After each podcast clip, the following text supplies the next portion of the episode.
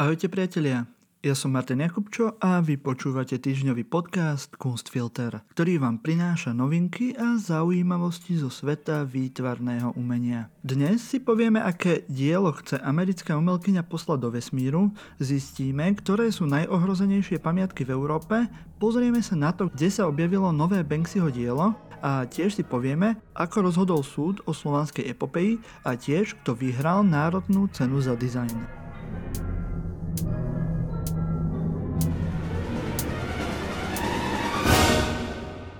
Keď v roku 1977 vypustili do vesmíru sondu Voyager 1, obsahovala aj niekoľko informácií o ľudskej kultúre.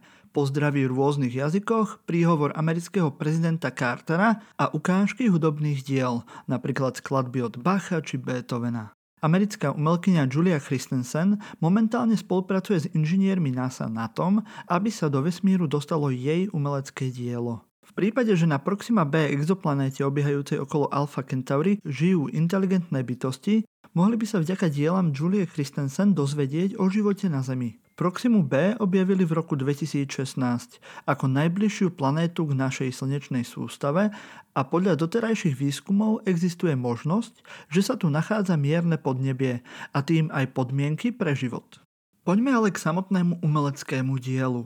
Christensenová na ňom pracuje vďaka grantu laboratória Art and Technology Los Angeles County Museum of Art. Na projekte spolupracuje s vedcom z NASA Antonym Freemanom, ktorý so svojím tímom vedcov a inžinierov vyvíja spôsob, akým sa umelecké dielo dostane na Proximu B. Dielo má názov Strom života. Christensen a inžinieri v laboratóriu prúdového pohonu pracujú na vybudovaní satelitu blízkeho Zeme. To je zariadenie známe všeobecne ako CubeSat, ktoré môže zostať funkčné 200 rokov a bude zhromažďovať informácie zo stromov vybavených zariadeniami umožňujúcimi komunikovať so satelitom. Dúfajú, že zariadenie vyvinú v priebehu najbližších rokov s rozpočtom menej ako milión dolárov. Stromy sa budú rozprávať s CubeSatom hovorí Christensen. Budú prenášať informácie o svojich životoch na server CubeSat a naopak CubeSat bude odosielať údaje o tom, ako sa mu darí. Tento dialog sa preloží do zvukových frekvencií, z ktorých sa stane pieseň. Toto dielo nadvezuje na Christensenovej diela, ktoré sú súčasťou jej aktuálnej výstavy Upgrade Available v Pasadenskej Art Center College. Umelkyňa skúma odpad, ktorý produkujeme neustálou snahou dosiahnuť pokrok v technológiách. Posledných niekoľko rokov pracujem na kultúre upgradeov, povedala Christensen a poukázala na rozšírený zvyk neustále inovovať svoje zariadenia a tým vytvárať veľké množstvo odpadu, čo samozrejme negatívne ovplyvňuje životné prostredie a tým aj život na našej planéte. Často hovoríme o tom, že existuje miesto, kde sa veda a umenie stretávajú v rovine existenčných otázok. Hovorí, keď sa dostanete do bodu, keď sa pokúsite predstaviť si, ako môže ľudstvo preskúmať ďalší hviezdny systém, dostanete sa k napaditým otázkam. Je to veľmi vizionárska nálada. Bol to jeden z najinšpiratívnejších a najrozsiahlejších projektov môjho života. Najznámejšia lobistická organizácia, ktorá sa zameriava na záchranu európskeho dedictva, Európa Nostra, zverejnila 12 kandidátov, z ktorých sa 7 dostane do zoznamu najohrozenejších pamiatok roku 2021. Jednotlivé dôvody ohrozenia vybraných pamiatok reflektujú udalosti, ktorými momentálne v Európe žijeme. Napríklad parná ozubnicová železnica v rakúskom Aachense z konca 19. storočia, ktorá je stále v pôvodnom stave, začala chátrať potom, ako COVID-19 zastavil turistický ruch v Tyrolsku. Dôvodom, prečo je už vyše 20 rokov bez podpory Benátsky palác Kazenobio, je, že arménsky mnízky rád, ktorý sem vysielal študentov túto aktivitu zastavil pre problémy s kresťanov na Blízkom východe. Kostol Saint-Denis v Haute-de-France chátra pre úbytok cirkevných zborov, ktorých činnosť prispievala na udržovanie aj tejto sakrálnej pamiatky.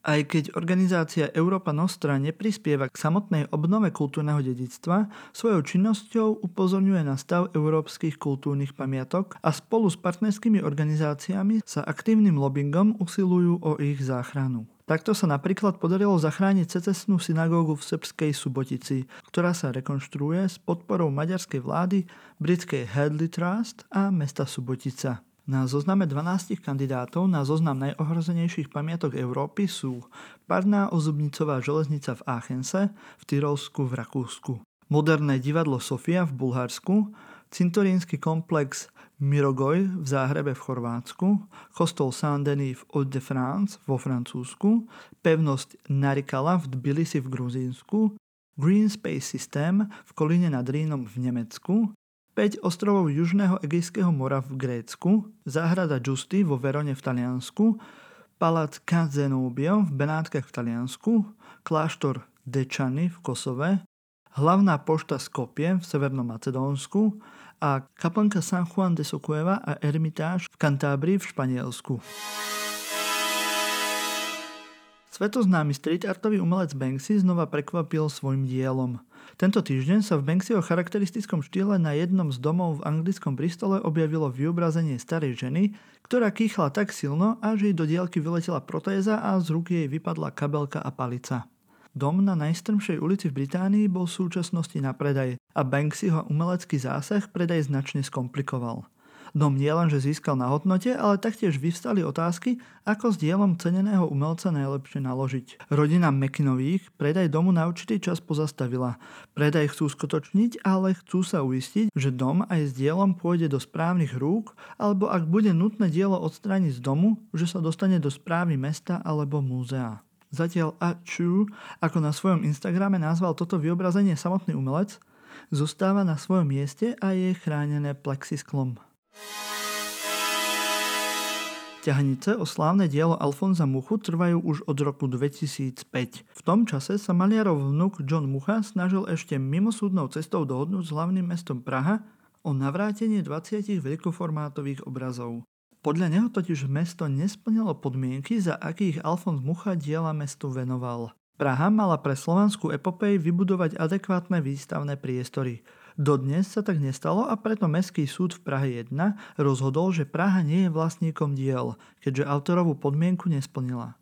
Súd nepripustil ani možnosť, že by mesto Praha získalo obrazy vydržaním. Súdne ťahanice sa však neskončia. Právny zástupca mesta už informoval, že sa budú proti rozsudku odvolávať, keďže mesto aj naďalej trvá na tom, že slovanská epopej je ich majetkom. Ak by však aj odvolací súd rozsudok potvrdil, neznamená to, že vlastníkom diela sa automaticky stáva John Mucha. O tom, komu bude slovanská epopej patriť, by muselo rozhodnúť obnovené dedické konanie. John Mucha už roky tvrdí, že obrazy nechce pre seba. Podľa jeho slov by bol aj on najradšej, ak by dielo zostalo v Prahe a bolo sprístupnené verejnosti v dôstojnom výstavnom priestore. Pripomeňme, že slavný secesný maliar začal slovenskú epopej maľovať v roku 1910 a na 20 veľkých plátnach, ktoré zobrazujú námety zo slovanskej mytológie a dejín českého národa, pracoval 18 rokov. V rokoch 1963 až 2011 boli obrazy vystavené na zámku v Moravskom Krumlove. V roku 2017 bola zapožičaná na výstavu do Japonska kde si ju pozrelo viac ako 650 tisíc návštevníkov. Turné slovanskej epopeje malo pokračovať po ďalších azijských krajinách, nakoniec sa však neuskutočnilo pre obavy zo zničenia obrazov. V súčasnosti sú plátna uložené v depozitári v galérii hlavného mesta Prahy, ktoré v Lani začalo rokovať o znovu zapožičaní na zámok v Moravskom. Poznáme víťazov Národnej ceny za dizajn. Za ostatné týždne sa už stalo pravidlom, že v každom Kunstfiltri informujeme aj o aktuálnych držiteľoch ocenení v oblasti vizuálneho umenia či dizajnu. Ani v tomto dieli to nebude iné. Vo štvrtok 10. decembra sa totiž vyhlasovali laureáti Národnej ceny za dizajn. Súťaž už 17. rok organizuje Slovenské centrum dizajnu. Hlavné ceny v jednotlivých kategóriách získali kategórii Digital podivuhodné dejiny umenia s profesorom Škrečkom od autorov Fucik and Kakalík, Ondřej Horák, David Kalika, Lab SNG. V kategórii Identita ocenili Andreja Barčáka a Andreja Čaneckého zo štúdia André and Andrej za vytvorenie vizuálnej identity pre verejnú ochrankyňu práv. V kategórii kampaň porotu najviac oslovila kampaň festivalu Fest Anča 2018 od autorky Ivany Palečkovej. V kategórii knihy a publikácie bola ocenená kolekcia publikácií Čierne diery priemyselné pamiatky a zabudnuté miesta Slovenska, stratená Bratislava, železničné vodojemy Slovenska, autora Michala Tornaja. V kategórii obal a objekt zvyťazili nový obal borovičky Juniperus, autorom je Pergamen, konkrétne tým Juraj Demovič, Lívia Lúrincová. V kategórii písmo ocenili Ondreja Joba za projekt Manuál, zdigitalizované písmo, ktoré je využívané vo verejnom priestore kategórii plagát a vizuál bol ocenený plagát k výstave Odvaha a risk. Století dizajnu v Umelecko-priemyselnom múzeu. Autormi sú Jozef Ondrík, Matúš Buranovský z Deep Throat Studio. V kategórii priestor zvíťazil Livre Paris 2019, slovenský stánok na Medzinárodnom knižnom veľtrhu v Paríži, ktorého autormi sú Atelier Choma, Pavel Choma, Martin Kubina, OV Pictures, Michaela Čopíková, Veronika Obertová. V kategórii Nové horizonty získala ocenenie Katarína Balážiková za projekt Critical Daily, kritická prax v grafickom dizajne. Najlepším študentským dizajnom sú Chemoji, teda české emotikony, autorky Soni Juríkovej. A v kategórii animácia a video ocenili krátky film na peróne v New Yorku, autorom ktorého je Onomatopoje, Pálko Matia a Robert Drampáček.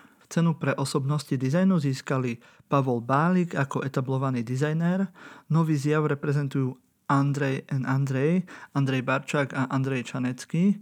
Cenu za dlhodobý kultúrny prínos v oblasti dizajnu získal Karol Rosmány a cenu za dlhodobý hospodársky prínos v oblasti dizajnu Pergamen. Porota udelila aj špeciálne uznanie, a to špeciálne uznanie za inovatívny dizajn Jaroslavovi Vígovi za Smart Folder, priestor noviny pre budúcich tvorcov a obdivovateľov architektúry od autoriek Ľubice Segečovej a Ivany Čobejovej. Špeciálne uznanie za ekologický prínos získala cena Oskara Čepana za výstavný dizajn a vizuálnu identitu autora Petra Lišku. A bavlnené vreckovky Noa autorky Kataríny Hutníkovej. Špeciálne uznanie za spoločenský prínos získali Jan Filipek, Martina Rozinajová za školské písmo a štúdio Brutto, ktoré pri tvorbe grafického dizajnu spolupracuje s ľuďmi s mentálnym či zdravotným postihnutím. Ide o projekt Terezy Sejkovej, Zuzany Kutášovej a kolektívu. Špeciálne uznanie za vynikajúce ilustrácie v kontexte komunikačného dizajnu dostala Simona Čechová za ilustráciu knihy Maliar a chlapec. Ďalej vám prinášame pozvánky na udalosti v nadchádzajúcom týždni. V útorok 15.12. v Mirbachovom paláci v Bratislave sprístupnia od 11. hodiny výstavu Edmund Gwerk, Paralely a Paradoxy. V Nitrianskej galérii o 10. sprístupnia výstavu do prírody galérie a Tatranská galéria vo výstavných priestoroch Villa Flora v Starom Smokovci o 16.00 otvoria výstavu Umenie Tatier. Vo štvrtok 17.12. môžete sledovať na Facebooku Galérie mesta Bratislavy alebo magazínu Kapitál online diskusiu Kapitál z GMB Alžbeta Gölnerová Gverková, intelektuálka a antifašistka. Taktiež na Facebooku Shopa Gallery si o 18.00 môžete pozrieť online artist talk Maroša Rovňáka a Ivany Komanickej piatok 18.12. v Bratislavskom ateliéri 13 o 19.00 otvoria výstavu Lubomíry Sekerašovej Seeker of New Dawn. Ak chcete viac takýchto pozvánok na udalosti zo sveta slovenského a tiež aj českého výtvarného umenia, prihláste sa na odber newsletteru časopisu Flash Art na ich stránke www.flashart.cz. Pokiaľ ste tak ešte neurobili, môžete si vypočuť aj taktiež posledný diel podcastu Silný výber a počúvať ho môžete rovnako ako tento podcast Kunstfilter na ktorejkoľvek vašej obľúbenej podcastovej aplikácii. Budeme radi, ak nám zanecháte hodnotenie na Apple podcastoch alebo budete sledovať náš Instagram, prípadne ak si dáte do sledovania facebookovú stránku Silný výber. Počúvali ste týždňový podcast o výtvarnom umení Kunstfilter, ktorý pre vás pripravili Luisa Paliusová, Kristina Slezáková, Patrik Kako a ja, Martin Jakubčo.